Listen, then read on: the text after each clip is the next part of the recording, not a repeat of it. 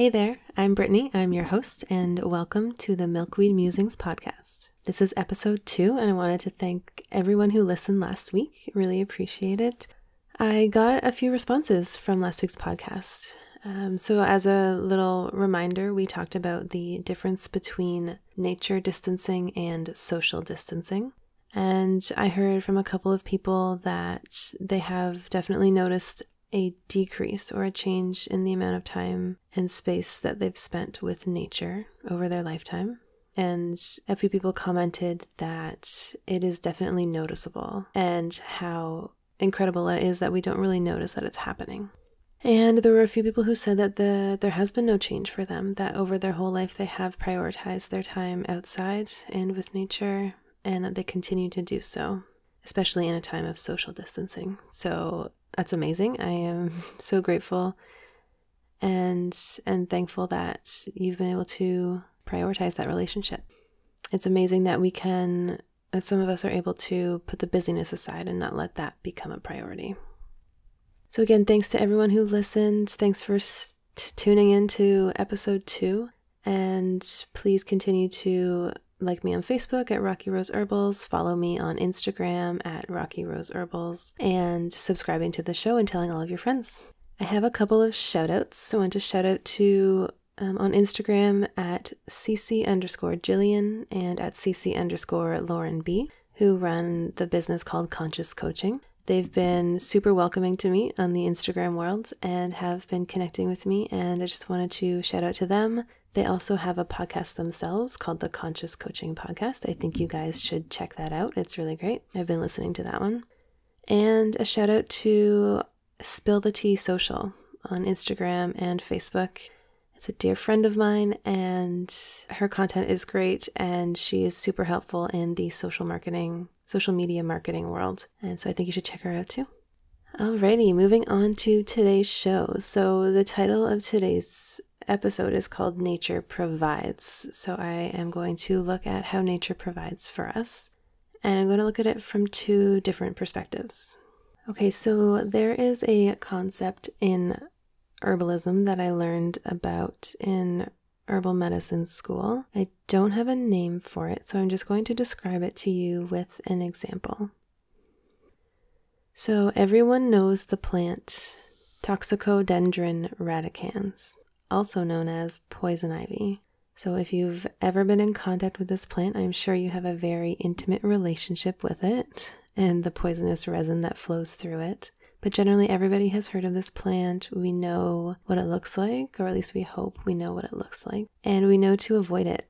There's even a rhyme Leaves of three, let it be, berries white, take flight.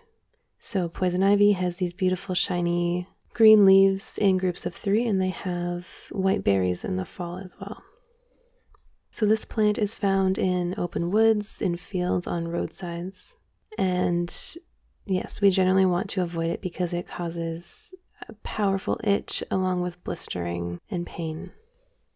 So, what do you do when you get stung by poison ivy in a forest? Most people might panic a little bit and get out of there as soon as possible and go get help. Some people might not even notice that it happened. They might not know that they walked through a patch of poison ivy until a little bit later. Um, but what I'm suggesting here is to, after, of course, some research and experience and guidance, to maybe take a deep breath and remember that nature provides. So look around you, open your eyes, you might find something in eyesight that could treat that poison ivy itch.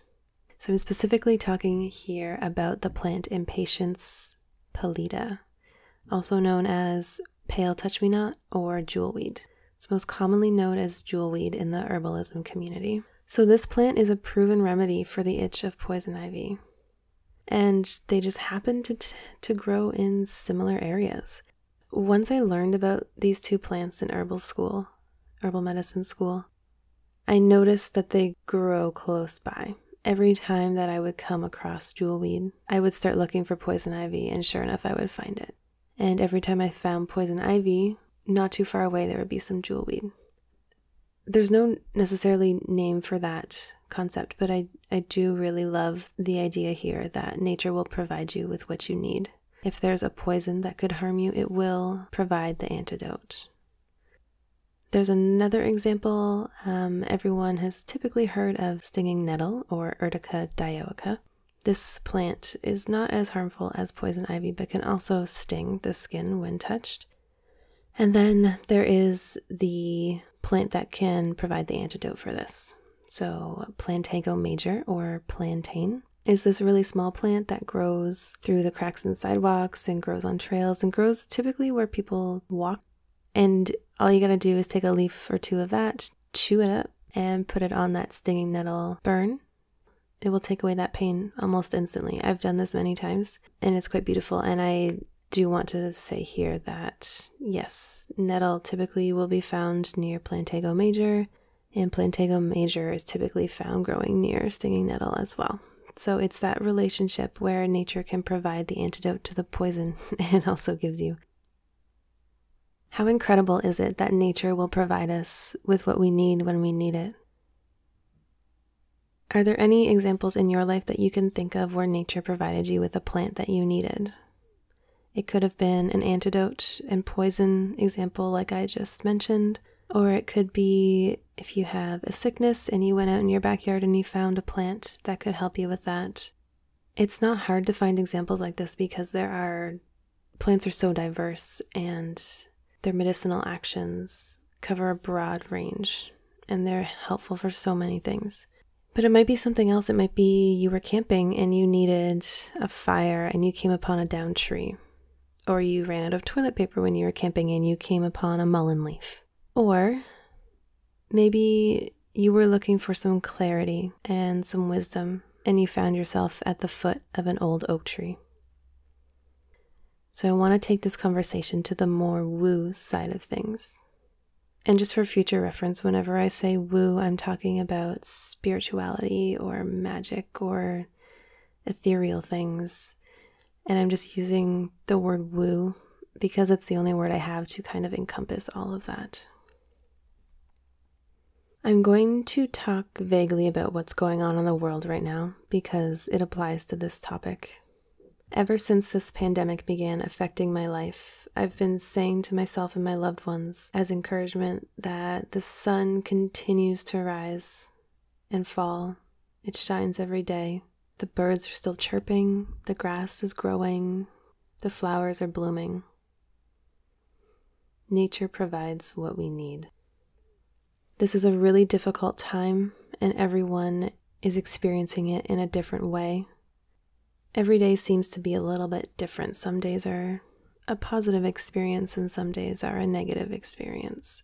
But let's look at what nature has provided us with now. It is steady and consistent, it is grounding and cyclical and beautiful. We can go outside and experience the outdoors and the ecosystems that we live in and notice the steadiness, the consistency, and the cyclical beauty of it. Nature provides what we need. We can go outside for solitude if we need it, or for company if we need it. We can go outside for wisdom, for perspective, for clarity, for nourishment, for breath, for energy, and for space. In order to keep our sanity during these times, we need all of these things. I recommend that you reach to nature for them. Maybe you go put your hands on the bark of a tree and feel its pulse. Step out onto your balcony and feel the electricity of the wind on your cheeks. How does it feel? What does it bring you? How is nature providing what you need in this moment? I'm going to leave you with that to ponder on those things. I would love to hear how nature is providing for you in these times. Please feel free to reach out on Instagram at Rocky Rose Herbals, comment on the post about this podcast, or you can DM me. You can also send me an email. You can find that email through my website, rockyroseherbals.ca, where you will also find this podcast episode. Thank you so much for listening. We'll talk again next week. Radiance and Roses.